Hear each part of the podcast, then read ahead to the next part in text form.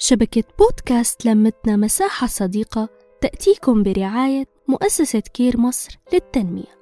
يسعد أوقاتكم. معكم نور ببصمة خير من بودكاست لمتنا مساحة صديقة.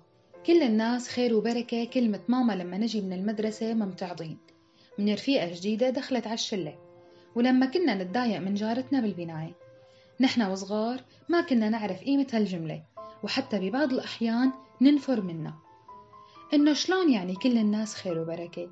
ما هو في ناس بيكونوا الشر والظلم بذاته وفي ناس ما بيحبوا يشوفوا غيرهم مبسوطين بيعكروا عليهم وهيك بتكون سعادتهم للأسف. وبشرح صغير ووضع أمثلة من البشر قدام عيوننا فهمنا المقصود من الست الوالدة. هي بتقصد نكون غير عنصريين نكون متفهمين وواعين. وبعدها كبرنا على المقولة واستوعبناها حبينا الناس الطيبة وحبونا. عرفنا إنه الناس أفعال مو مظاهر وإنه الناس قيم مو ماديات. تعاملنا بأريحية تمنينا لهم الخير وتمنوا لنا إياه. تغربت ورافقت من كل الجنسيات سوداني مصري يمني. لكل شخص فيهم بصمة جواتي. حبيت لهجتهم واعتزازهم فيها. حبيت لهفتهم والمودة يلي فيها. ربيت ولادي عليها.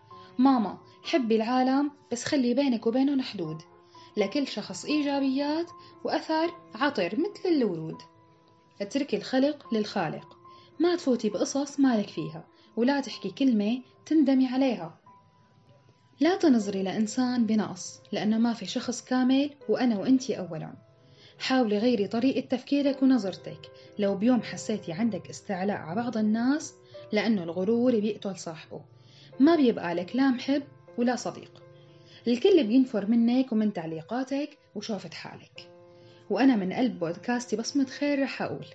في ناس كانت صحبتها بحياتي فترة ومريت وطلعت بأقل الخسائر المادية والمعنوية بعد إرهاق وتفكير شهور.